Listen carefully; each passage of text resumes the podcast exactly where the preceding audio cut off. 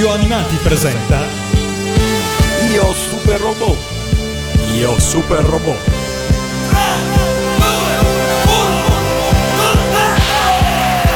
Il capitano Cosmos è ormai morto da più di un anno. Ha cercato in tutti i modi di diventare il dittatore del piano Prometeo e la sua ambizione lo ha portato alla morte. È morto da traditore qual era? Quale è sempre stato? Traditore! Sporco traditore! Traditore!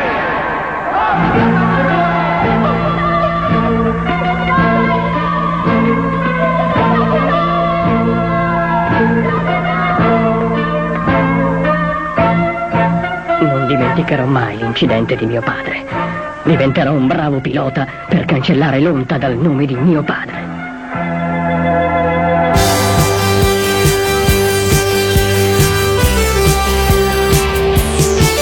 La ventiduesima puntata di Io Super Robot inizia ora su Radio Animati, assieme all'invulnerabile Matteo, ma soprattutto assieme a... All'invincibile Shogun Mitsukuni Mito. Con la puntata di oggi inauguriamo il 1977, con la prima serie robotica dell'anno, che poi è la prima e l'ultima prodotta dalla Waco. Eh, Gashin Sentai Mekanda Robot da noi Mekando e Robot, prodotto dalla Waco, appunto, con character design di Okaseko Nobuhiro e mecha design di Kunio Okawara. Sigla!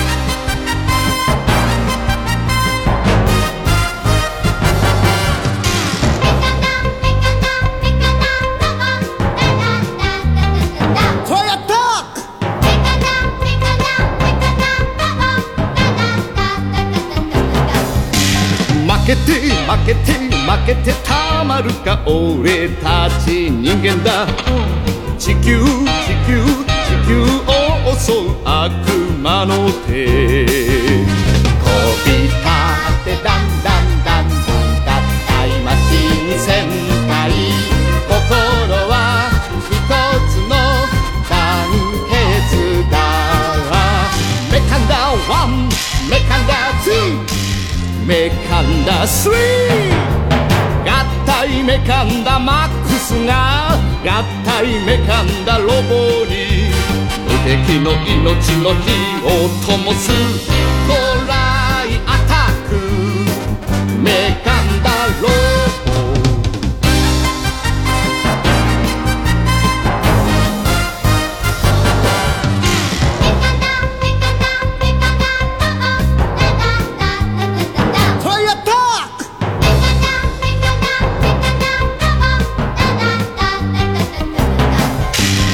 日の明日の明日の平和をみんなで守ろう。地球地球地球に生きる友達と。飛び立ってだんだんだんだん合体マシン戦隊思い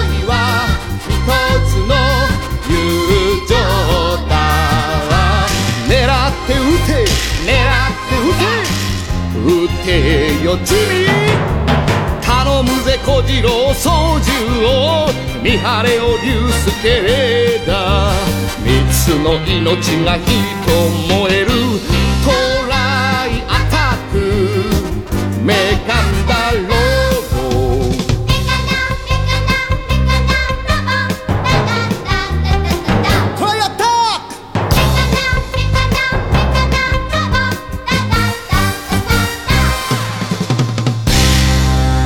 Squadra Combinata Mekanda Robot, questa è la traduzione del nome giapponese della serie, abbiamo lasciato il 76 e ci troviamo nella primavera del 77, che vede arrivare solo tre nuove serie robotiche. Tra queste Mekander, trasmesso a partire dal 3 marzo e che termina il 29 dicembre dello stesso anno, dopo 35 episodi.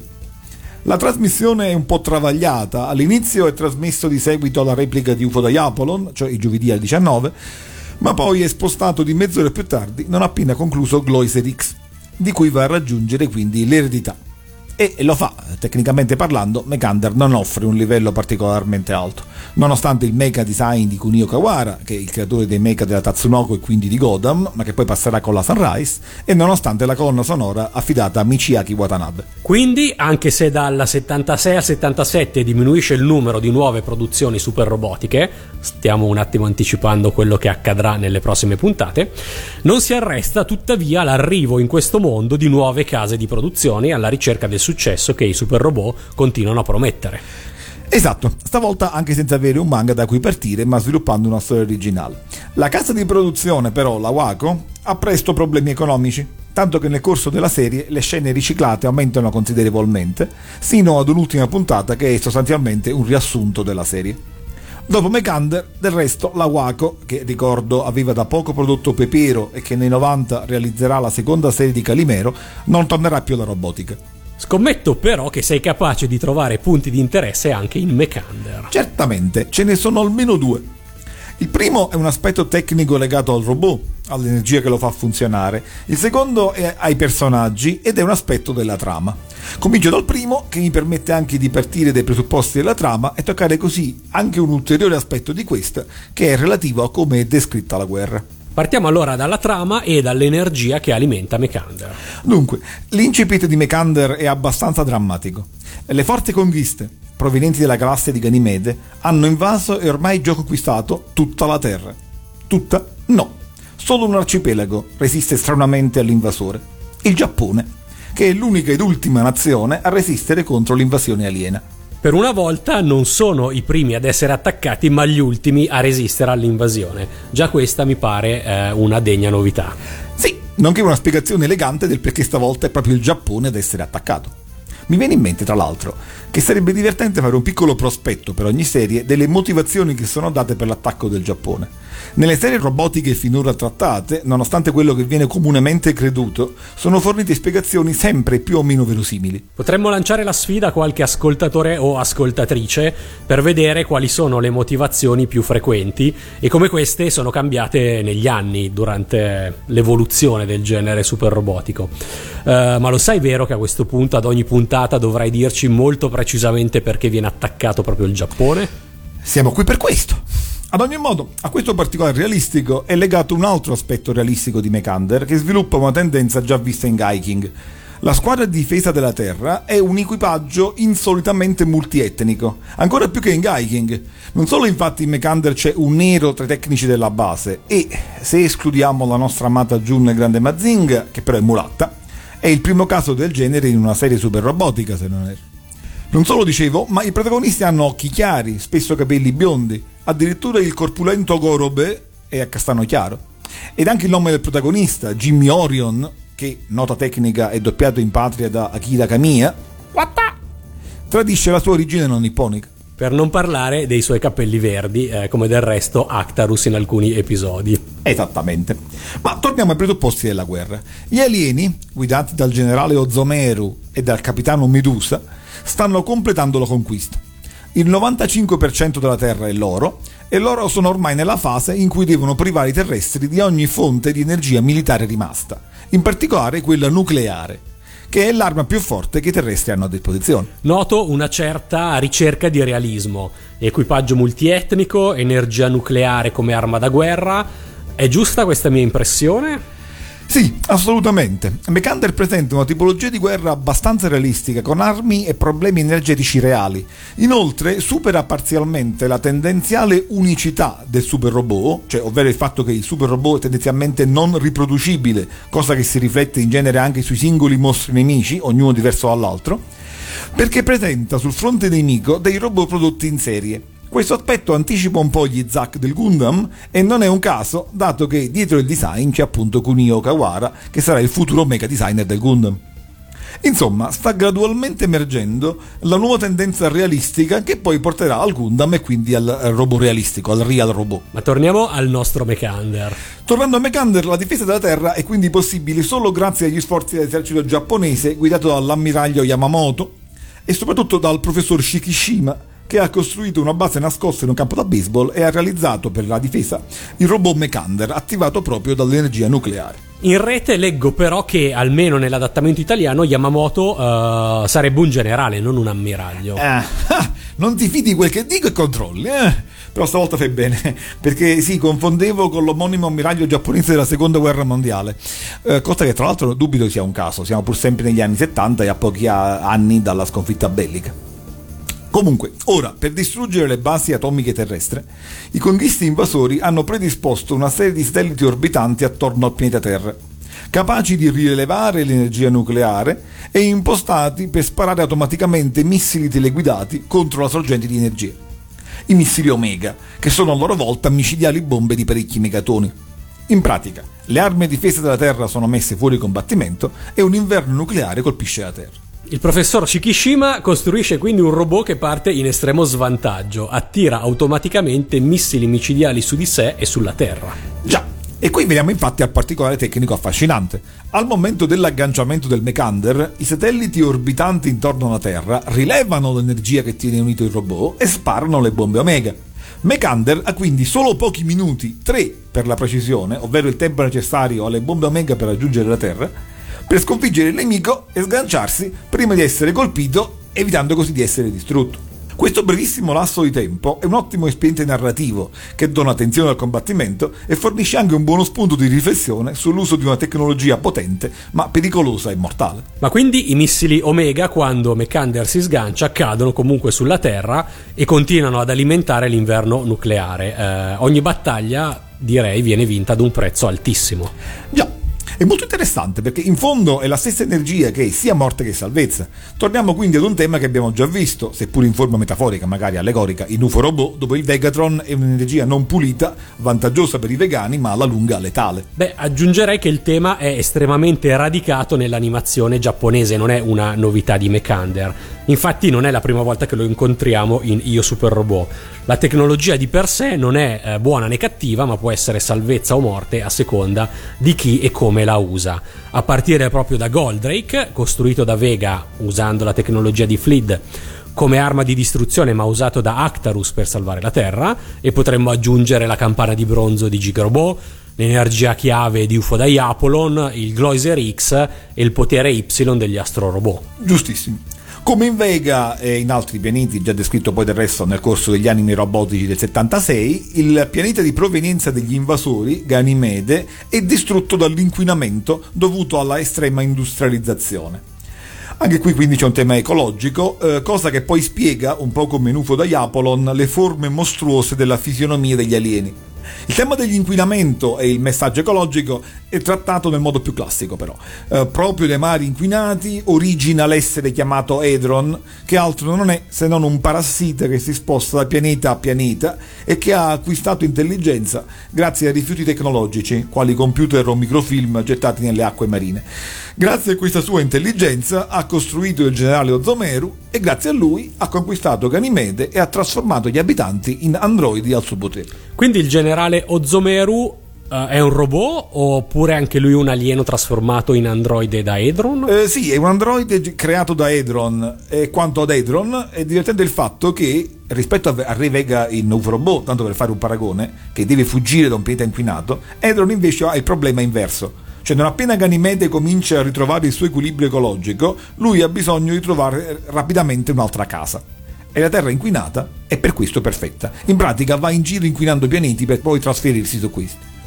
Dal punto di vista grafico, l'ispirazione di Edron è più Tatsunoko, mentre quella di Ozomeru è più sulla scia dei ehm, cartoni animati di Nagahama, dato che assomiglia molto ai malvagi delle serie non nagayane, tipo con Butler. Eh, varianti di caratterizzazioni già viste, insomma, eh, immagino col preciso intento di intercettare gli spettatori delle altre serie proponendo qualche cosa di graficamente familiare. Ma eh, dici ora dei buoni. I protagonisti principali sono quattro, oltre a Jimmy c'è il coraggioso spaccone Kojiro e i due figli del professor Shikishima, il generoso Ryosuke e la bella Mika.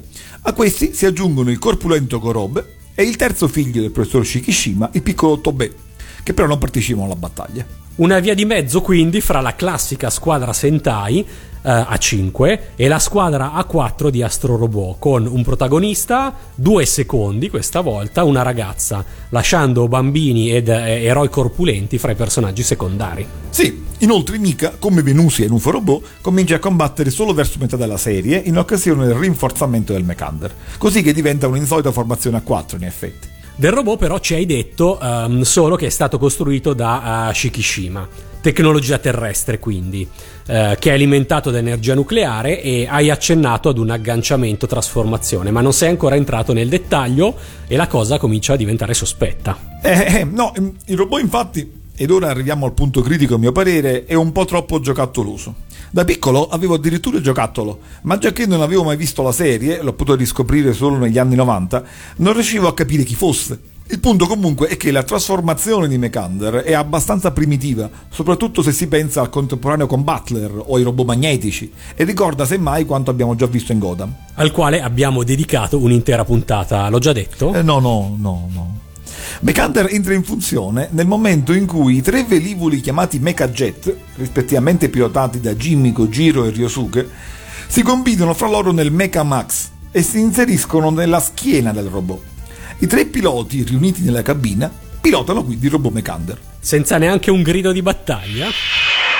Mechander Max, go!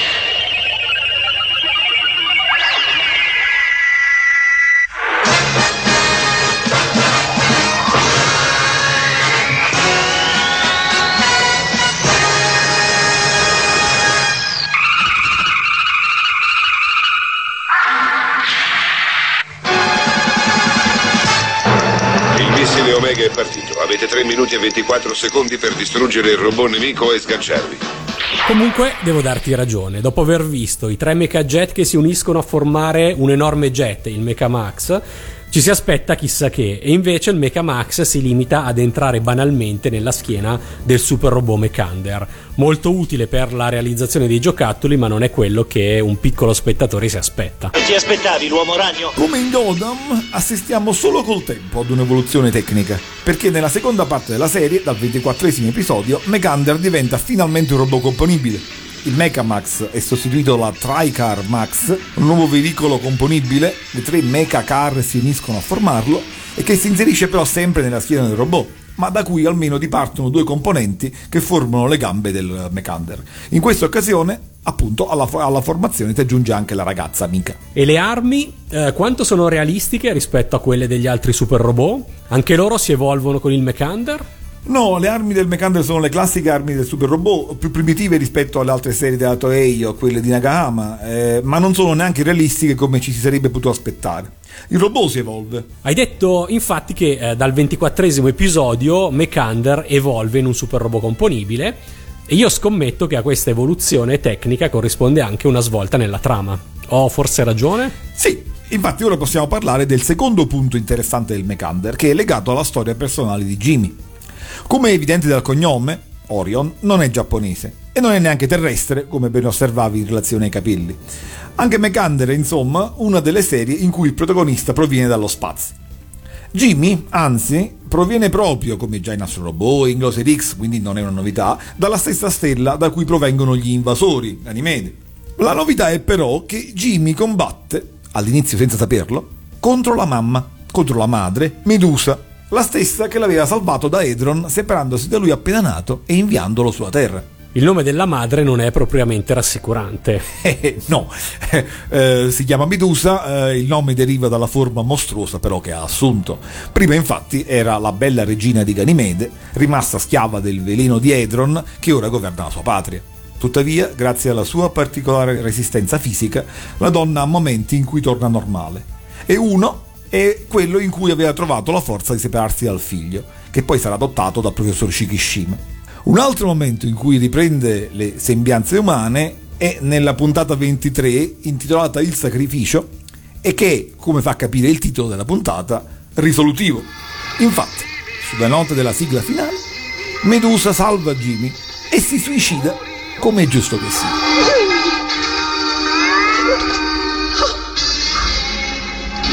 Mi succede? Per carità, non lo toccate più, oh mia regina, gli fareste soltanto del male. Purtroppo voi non potete più restarvi accanto, dimenticate. È l'unico figlio.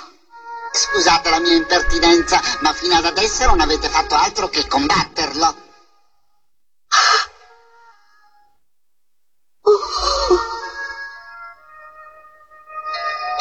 Oh, la mia memoria non mi aiuta, ma so che tu dici la verità, sei un amico sincero. Addio, mio adorato Jimmy. Mi dispiace di non poterti neanche abbracciare, ma sono una madre indegna di questo nome.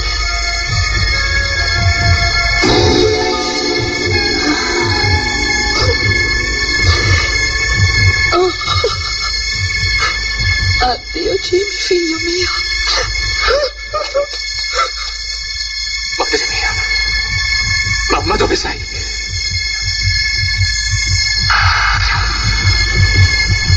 Jimmy non saprà mai che deve la sua vita e quella dei suoi amici a sua madre Medusa.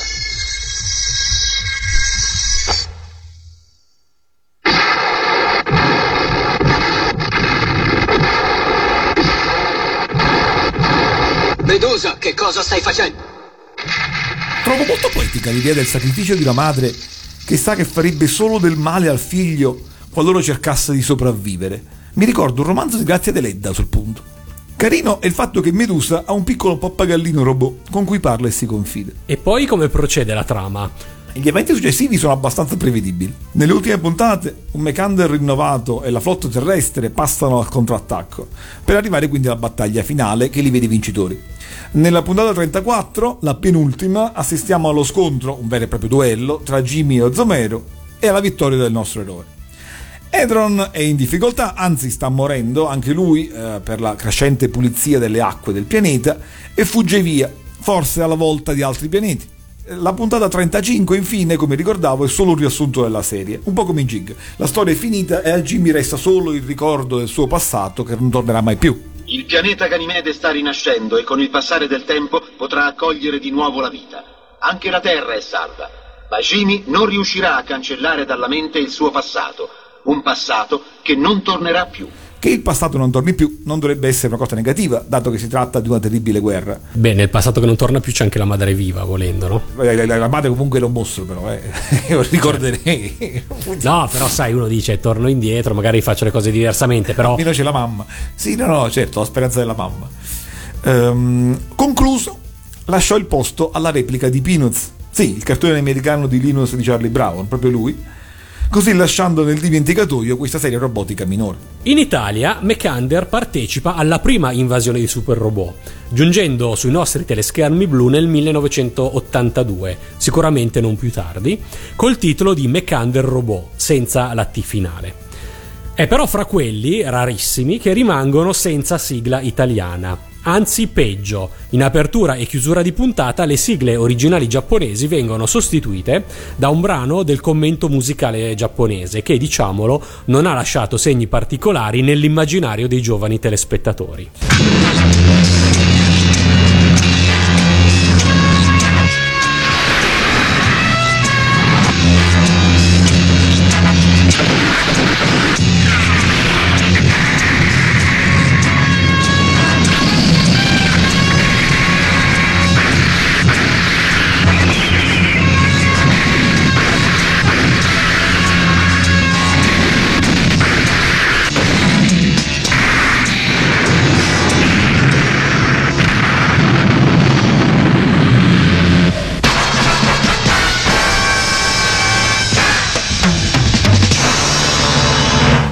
Italia Mecando il robot arrivò già nei primi anni 80, anzi già nel 1982 come ricordavi, e il fatto che io non l'abbia visto è un forte indizio della scarsa notorietà goduta dal cartone.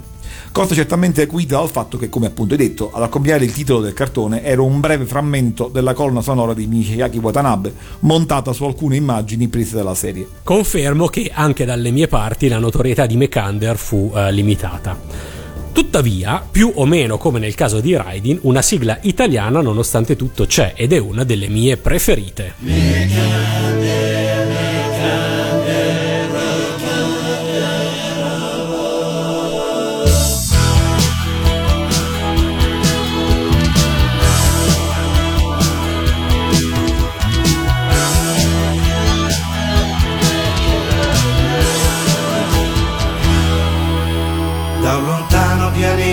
Sei arrivato qua giù, percorrendo lo spazio, scivolando nel blu, a un potente nemico, sei sfuggito lo sai, ma tu Jimmy ben presto ti ritrovi nei guai, il temibile Edron ti minaccia lo sai, ma con Mika Ryosuke sei invincibile poi il dottor Shikishima è come un padre per te, sempre pronto a lottare, senza tregua per noi.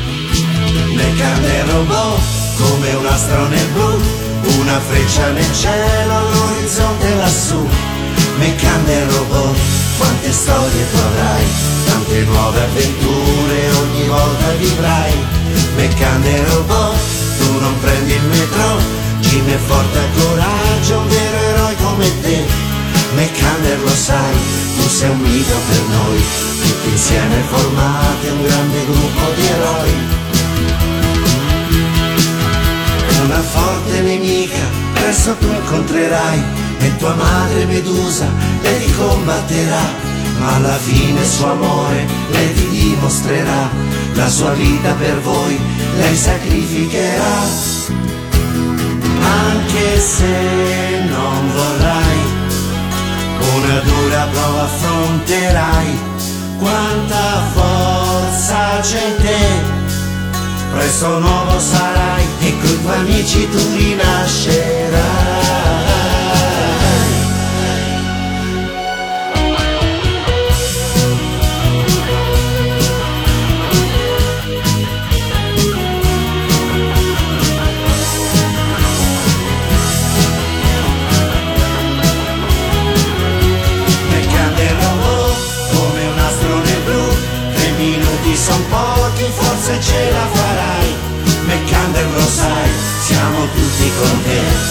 Tu con Miterio su che sei invincibile ormai. Meccander robot come un astro nel blu, una freccia nel cielo all'orizzonte lassù. Meccander robot, quante storie avrai, tante nuove avventure ogni volta vivrai. Meccander robot, Meccander robot,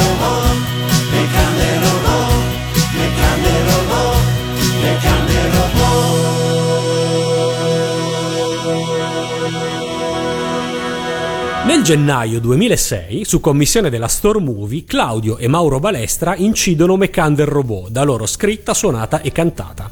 La canzone doveva probabilmente servire come sigla on video della serie, ma nonostante in rete circolino anche bozze delle copertine dei primi due volumi, la pubblicazione on video della serie non ha mai visto la luce. Beh, però almeno un film di montaggio con i punti salienti della serie sono riusciti a pubblicarlo nel 2010. Esatto, il film di montaggio Meccander Robot The Movie che la Store Movie pubblica proprio nel 2010 su DVD assieme alla canzone dei fratelli Balestra. In realtà la canzone era stata comunque già pubblicata in precedenza nel 2007 sul CD di Gilandia nel 2009 sul CD Stormlandia. Nel 2015 poi Meccander Robot viene remixata e rimasterizzata per essere pubblicata su 45 giri nella Vinyl Collection di Tvlandia e per la raccolta su CD Tvlandia Collection numero 2 Fratelli Balestra. Beh, la nuova sigla dei Balestra è in fondo è carina, ma contiene uno spoiler pauroso nel testo. Che Medusa sia la mamma di Jimmy si scopre subito nel cartone, ma che si sacrificherà. Eh, sì, in effetti, comunque concordo. La canzone non è affatto male, eh, ci riporta mh, diciamo a quelle atmosfere che amiamo degli anni Ottanta e eh, memorabile rimane il verso Meccander robot tu non prendi il metro. Ma eh, a proposito di metro, com'è l'adattamento italiano del cartone animato? Beh, l'adattamento italiano è medio, direi abbastanza fedele. Ci sono le solite inevitabili inesattezze. All'inizio, per esempio, si parla di popolo Doron, ma in realtà sarebbe Hedron, no? Hedoron, il capo malvagio. E, e però, d'altro canto, il nome di forze conquiste è proprio letterale. Le forze di invasione si chiamano infatti Conquista Corps. Quanto ai doppiatori, le voci sono le riconoscibili classiche dell'epoca. Medusa è doppiata da Anna Teresa Eugeni, cioè la voce della regina Imika in Gig.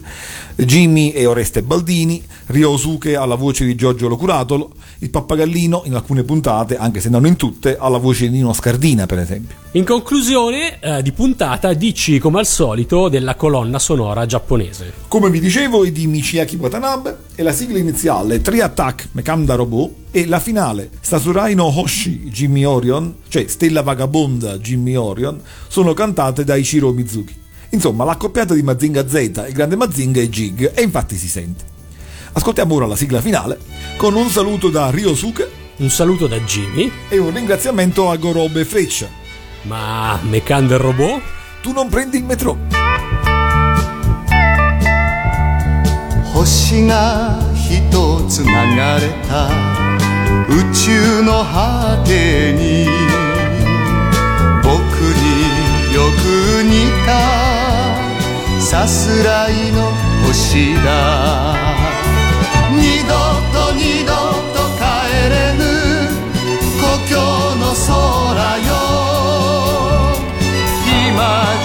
頭の